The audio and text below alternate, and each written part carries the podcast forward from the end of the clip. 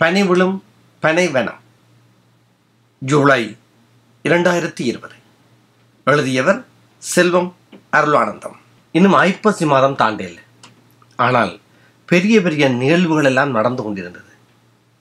அதில் முக்கியமானது தந்தை செல்வாவின் மரணம். ஜாழ்ப்பாணத்தில் இவ்வளவு தொகை மக்கள் இருக்கிறாங்களான்னு நினைக்கிற மாதிரி பெருவாரி ஜனம் ஜாழ்ப்பாணத்தில் கூடினதை நான் அப்பத்தான் கண்டேன்.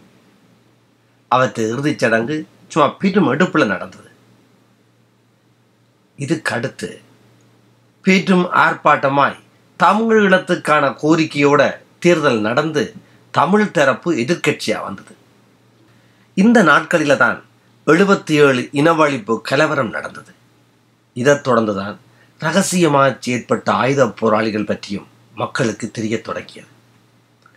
இலங்கையில் இனவழிப்பு நடந்த நாட்களிலேயும் அதற்கு பிறகு வந்த நாட்களிலேயும் இலங்கை முழுக்க ஊரடங்கி இருந்தபடியால் என்னுடைய தொழிலும் டியூஷனும் படிப்பும் தடைப்பட்டு போச்சு பத்மினியை பார்க்க வேணும் பார்க்க வேணும் என்று மனம் துடிச்சு கொண்டிருந்தது. இன்றைக்கு இந்த வயசுல அந்த அர்த்தமில்லாத செய்கைகளை நினைக்க வெக்கமே கிடக்கு. காதல்ன்றது ஒரு சந்திப்பு மாத்திரமில்லை. அது ஒரு அழகான இறை அனுபவம். வாழ்வு தன்னைத்தானே கண்டுகொண்ட மகிழ்ச்சி வளைஞ்சோடுற தருணங்கள் என்று நினைச்ச காலங்கள் அது. காதல்ன்றது யாருக்கும் ஒரு தரம் மட்டும்தான் வாய்க்கக்கூடியது என்றும். வாழ்க்கையில் ஒரு பெண்ணை மட்டும்தான் காதலிக்கலாம். அவளோட தான் வாழ்நாள் முழுக்க போகும் என்றும் தமிழ் படங்களை பார்த்தும் கதைகளை படிச்சும் நம்பி இருந்த காலம். இருந்துட்டு எப்பவாவது இறங்க வானொலியில ஒளிபரப்பப்படுகிற சி எல் ஜெயராமன் பாடின மங்கியதோர் நிலவினிலே கனவில் இது கண்டேன்.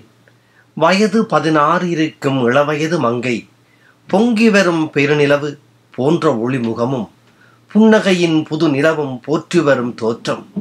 துங்கமணி மின் போலும் வடிவந்தாள் வந்து தூங்காதே எழுந்தென்னை பாரென்று சொன்னால் அங்கதனிற் கண் விழித்தேன் அடடாவோ அடடா அழகினும் தெய்வந்தான் அதுவென்றே அறிந்தேன். என்ற பாரதி பாடல் மனப்பாடமாகி மனதை சில்லிட செய்த அந்த நாட்களை இப்ப நினைக்க சிறுபுள்ளத்தனமா தெரியுது. வாலிபம் கடந்து வாழ்க்கை முகத்தை பொத்தி அடிச்சு அலைஞ்ச காலங்களில இந்த பாடலின் மிச்ச பகுதி அர்த்தமுள்ளதாய் தெரிஞ்சது. தாகமறிந்து ஈயும் அருள் வானமழைக்கே உண்டோ? தாகத்தின் துயர்மலைதான் அறிந்திடுமோ என்றேன் விருப்புடனே பெய்குவது வேறாமோ என்றாள். காலத்தின் விதி மதியை கடந்திடுமோ என்றேன். காலமே மதியினுக்கோர் கருவியாம் என்றாள். ஞாலத்தில் விரும்பியது நண்ணுமோ என்றேன். நாளிலே ஒன்றிரண்டு பழித்திடலாம் என்றாள்.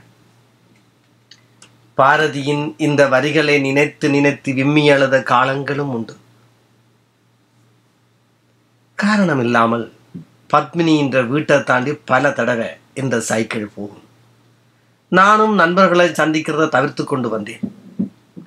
ராசகுலந்தான் தந்த அண்ணனுடைய மகளின் முதலாவது பிறந்த நாளுக்கு என்ன கூப்பிட்டிருந்தான். அதை தவிர்க்க முடியல. நண்பர்கள் எல்லோரும் வந்திருந்தார்கள். அந்த பாட்டி நல்லா தான் போய்கொண்டிருந்தது குலம் தந்த விளையாட்டை காட்டத் தொடங்கினான். அண்ணாதுரை கருணாநிதி என்று வசனங்களை இழுத்து விட்டு கொண்டிருந்தான்.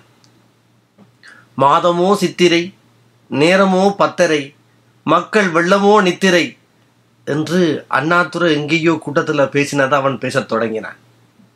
டேய் இப்படி பேசினது கருணாநிதியடா? என்றொருத்தன் சொல்ல இன்னும் ஒருவன் இல்லையடா அது அண்ணாதுரை.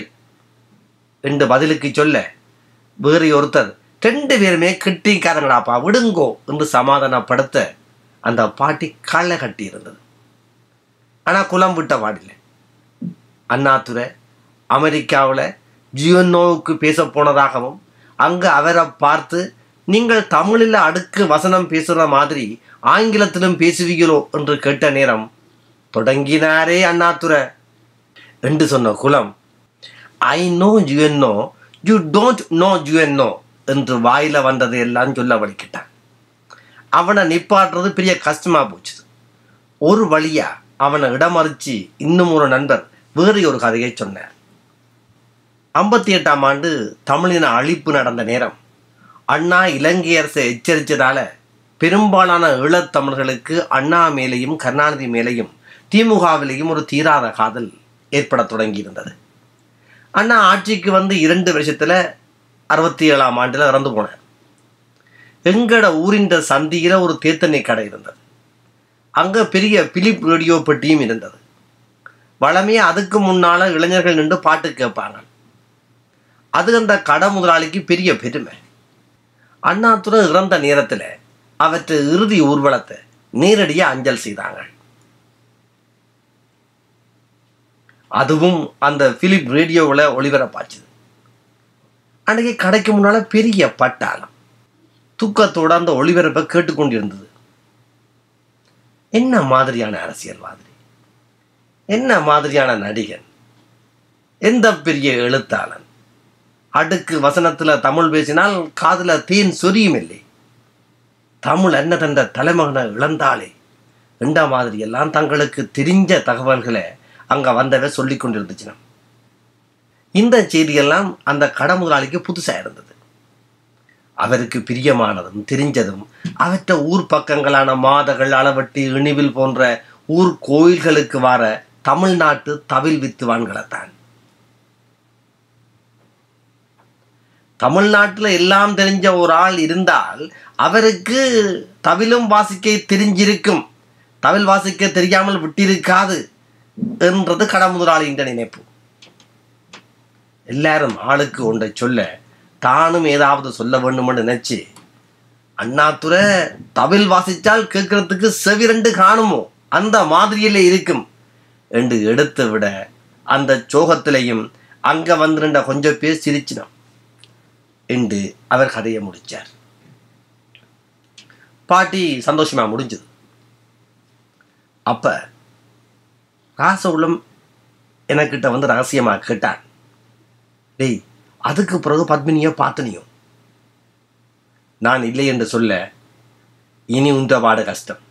தமக்க வந்து நிற்கிறான் அப்போ கொஞ்சம் பொல்லாத ஆள் என்றான் பாட்டி முடிய எனக்கு சர்வீஸ் நட்டே ஒரு அலுவல் அருகே இருந்தது. அவனோட தனியாக கதைக்க வேணும் என்று கூறி ராசகுலத்தின் வீட்டுக்கு வெளியில் ரெண்டு பேரும் நின்று கதைச்சான் ரெண்டு கிழமைக்கு முதல் ஒரு நாள் என்னட்ட வந்த சர்வேசன் எனக்கு தெரிஞ்ச ஒரு டக்கா ரோட் நண்பனை தந்த நண்பர் ஒருவருக்கு அறிமுகப்படுத்த முடியுமான்னு கேட்டிருந்தவன். ஏனென்று கேட்க அந்த நண்பனுக்கு ஆயுதம் தேவைப்படுது. அந்த டக்கா ரோட் நண்பன்கிட்ட நல்ல சாமான் ஒன்று இருக்கான் அதை வேண்டி தாவன்றா? நாங்கள் முன்னுக்கு போகாவிட்டாலும் போராட்டத்துக்கு முன்னுக்கு போறவங்களுக்கு உதவி செய்ய வேணுமில்லை வேண்டா நான் உடனே டேய் நீ என்ன இதுக்குள்ள இழுக்காத? விரும்பினால் அவன் வீட்டு குறிப்பை சொல்லுறேன். அங்க போய் கேளுங்க. உங்களை அறிமுகப்படுத்துறதுக்கு வேண்டுமென்றால் இந்த பேரை சொல்லு. ஆனால் நான் வரமாட்டேன். என்று சொல்லி போட்டு நான் போயிட்டேன். அப்போ பாட்டி முடிஞ்ச அன்றைக்கு வெளியில வந்த நான் போய் டக்கா ரோட்காரனை கண்டு கதைச்சினீங்களோ என்று ரகசியமாக கேட்டேன். அதுக்கு சர்வேசன் ஓ மச்சான் நாங்கள் போய் உன்ற பேரை சொல்லி கதை கேட்க அன்பாத்தான் கதைச்சவன். விஷயத்தை சொன்ன உடனே கொஞ்சம் வில்லங்கப்பட்டான். பிறகு ஓமண்டான் அவனுக்கும் பணத்தேவை இருந்தது. தென்னை மரத்தில் ஏறி வட்டுக்குள்ளே ஒழிச்சு வச்சிருந்த சாமானை எடுத்து தந்தான். இது நான் சாதி போராட்டத்துக்கு வாங்கின சாமான். இப்போ தேசிய பிரச்சனைக்கு பயன்பட போகுது. இது எங்கே கொண்டே விட போகுதோ என்று நினைச்சி கொண்டு நான் விரத்தி போயிட்டேன். எந்த மனசிலேயோ நினைவும் கனவும் இந்த காதலாக தான் இருந்தது. பத்மினியை பார்க்க வேணுமென்ற ஆசை நெருப்பை போல இருந்துச்சு ஆனால் பார்க்குற சந்தர்ப்பம் வேற இல்லை. அந்த நாளில் பெரிதும் அறியப்பட்டவரும் சமூக சேவையாளருமான ஒரு குருவானவர் இறந்து போனார். அவர் மேலே எனக்கு மதிப்பு இருந்தது. அவற்றை இறுதி ஊர்வலத்துக்கு போனேன் சேமக்காலையில் நிறைய சனம். அந்த பெரிய கூட்டத்தில் யாரோ என்ன உற்று பார்க்குற மாதிரி உணர்ந்தேன் அட பத்மினி. பத்மினி பாடகர் குழாமில் பாடிக்கொண்டு என்னையே பார்த்து கொண்டிருந்தார். திடுக்கிட்டு போனேன் இறுதிச் சடங்கெல்லாம் முடிய எனக்கு கிட்ட வந்த பத்மினி புதன்கிழமை பின்னேரம் சகாஜ மாதா கோயிலுக்கு வருவேன். அங்கே கட்டாயம் வாங்கோ என்று சொல்லி போட்டு பறந்துட்டான் புதன்கிழமை எப்போ வருமென்று மனம் துடிச்சு கொண்டிருந்தது. ஞாயிற்றுக்கிழமைக்கும் புதன்கிழமைக்கும் இடையில ரெண்டாயிரம் நாட்கள் இருக்கிற மாதிரி கிடந்தது. புதன்கிழமை கோயில் அடைக்கு போனால் எட்டு நின்று மட்டும்தானே பார்க்கலாம். என்ன செய்யலாம்னு அப்போ யோசிச்சேன். சரி ஒரு கடிதத்தை எழுதி கொடுக்கலாம். சரி கடிதத்தில் என்ன எழுதுறது? காதல் கடிதம் எழுதி முன்ன பின்ன பழக்கம் இல்லையே. ஒரே தவிப்பாக இருந்தது. ஆனால் இந்த சந்தர்ப்பத்தை தவறவிடக்கூடாது என்று மனம் சொல்லிக் கொண்டிருந்தது. பாடகர் குழாமில் இருந்து கொண்டு அவை என்னை பார்த்த பார்வை ஓர் ஆயிரம் பார்வையிலே உன் பார்வையை நான் அறிவேன். என்ற பாடலை ஞாபகப்படுத்தி இருந்தது அது எனக்கு நல்லா பிடிச்ச பாட்டு. பாடமாயும் இருந்தது. அந்த வரிகளை எழுதினேன். நூறு முறை பிறந்தாலும் நூறு முறை இறந்தாலும் உனை பிரிந்து வெகு தூரம் நான் ஒரு நாளும் போவதில்லை. உலகத்தின் கண்களிலே உருவங்கள் மறைந்தாலும் ஒன்றான உள்ளங்கள் ஒரு நாளும் மறைவதில்லை. ஓர் ஆயிரம் பார்வையிலே உன் பார்வையை நான் அறிவேன். உன் காலடி ஓசையிலே உன் காதலை நான் அறிவேன். இப்படி இந்த பாட்டை எழுதி போட்டு எப்படி எங்க நாங்கள் சந்திக்கலாம் என்றும் கேட்டு கடிதத்தை எழுதி வச்சு கொண்டு புதன்கிழமைக்காக காத்திருந்தேன். புதன்கிழமை பின்னேரம் நேரத்தோட போய் கோயிலடியில் நின்றேன். மழை தூறிக்கொண்டிருந்தது பத்மினி தந்த சிநேகிதியோட வந்தான். எனக்கு கிட்ட வந்து ஆராதனை முடிகிற வரைக்கும் நில்லுங்கோ என்று சொல்லி போட்டு கோயிலுக்குள்ள போயிட்டான். மழை பெய்து கொண்டிருந்தபடியால் நானும் கோயிலுக்குள்ள போயிருந்தேன். அந்த நீண்ட ஆராதனை எனக்கு பெரிய சலிப்பாயிருந்தது ஆராதனை முடிஞ்சாலும் அவ தந்த நன்றியுடன் தான் போவா. எப்படி இந்த கடிதத்தை கொடுக்கறது? எங்க பார்த்தாலும் தெரிஞ்சாக்கள் ஆராதனை முடிகிற நேரம் வெளியில் வந்து நின்றேன். வாடை காற்று குளிரோட வீசிக்கொண்டிருந்தது. மழை இன்னும் பலமா பெய்து கொண்டிருந்தது. கொஞ்சம் சினமாயும் இருந்தது. ஆட்கள் எல்லாம் கொஞ்சம் கொஞ்சமா வெளியேறி கொண்டிருந்துச்சுன்னா பத்மினி வெளியில வார மாதிரி தெரியல. ஏறத்தால எல்லோரும் போயிடுச்சுனா கடைசியாத்தான் பத்மினியும் அவவின் நண்பியும் வந்துச்சுனா. இப்ப கோவிலடியில் கொஞ்சம் ஆட்கள்லாம்.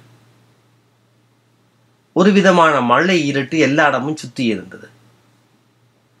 பத்மினி என்னை பார்த்து சரியா நனைஞ்சிருக்கிறீங்க என்றா இவ என்னோட கதைச்சு கொண்டு நிற்க நண்பி தந்த குடையை விரிச்சு கொண்டு சிரித்தபடி நான் போக போறேன் என்று சொல்லி போட்டு போயிட்டான் பத்மினி தந்த குடையால எனக்கு மேல பெய்த மழையை மறைக்கிற மாதிரி கிட்ட வந்து சைக்கிள் எடுத்துக்கொண்டு வாங்க கொண்டு சொல்லி என்னோடு நடக்கத் தொடங்கினான் அரசியல்வாதிகள் சொல்லுற மாதிரி ஒரு குடையின் கீழ் வாருங்கள் என்ற கோஷத்தின் உண்மையை அன்றைக்குத்தான் நான் விளங்கி கொண்டேன். நடக்க நடக்க எவ்வளவு சந்தோஷம். மழை பிளத்தது பூட்டி இருந்த ஒரு கடை வாசல் படியில் ஏறி மழைக்கு ஒதுங்குவது போல் ஒன்றாக ஒதுங்கி நின்றான்.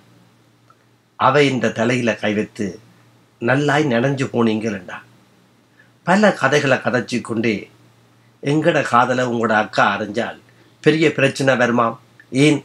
என்று சோர்வோட கேட்டேன். ஓமோ அதுக்கு பயப்படுறீங்களோ? அதெல்லாம் நான் சமாளிப்பேன். எதுக்கும் நீங்கள் வெளிநாட்டுக்கு போங்க. போய் என்னையும் கூப்பிடுங்க என்று சொல்லி என்ன அணைச்சா. சரி நேரம் போகுது. இனி வீட்டை தட போயினோம். இருட்டு தானே என்ன சைக்கிளில் ஏற்றுங்கோ வீட்டுக்கு கிட்ட கொண்டு போய் இறக்கி விடுங்கோண்டா. அப்போ நான் எழுதி வச்சிருந்த கடிதம் ஞாபகத்துக்கு வந்தது. ஆனால் அதை கொடுக்க வேண்டிய அவசியம் இப்போ இல்லை. நான் கிடைச்ச வாய்ப்பை விட விரும்பல பேசிக்கொண்டே நின்றேன். மழைக்கு ஒதுங்க இன்னும் ஒரு சைக்கிள் அந்த பக்கமாக வந்தது. அந்த சைக்கிளில் வந்தவரை பார்த்ததும் பத்மினி திடுக்கிட்டு போனேன். அப்போ நாங்கள் இந்த கோலமும் சரியில்லை. வந்தவர் அவை இந்த குடும்பத்துக்கு தெரிஞ்ச ஒரு ஆசிரியர். சட்டண்டு ரெண்டு பேரும் வலிக்கிட்டான் எனக்கு அவ சைக்கிளில் ஏற்ற பயமாக இருந்தது. நானும் ஆண்களுக்கே உரிய கோலத்தனத்தோட தயங்கினேன். பத்மினி என்ன போல கோழையாக இருக்கேன் சைக்கிளில் ஏறி முன்னுக்கு லாபகமாக இருந்தா? வந்தவர் மழையில் நனைஞ்சபடி ஒரு யாழ்ப்பாண பார்வையை எங்கள் மீது வீசி எங்களை பார்த்து கொண்டு நின்றார்.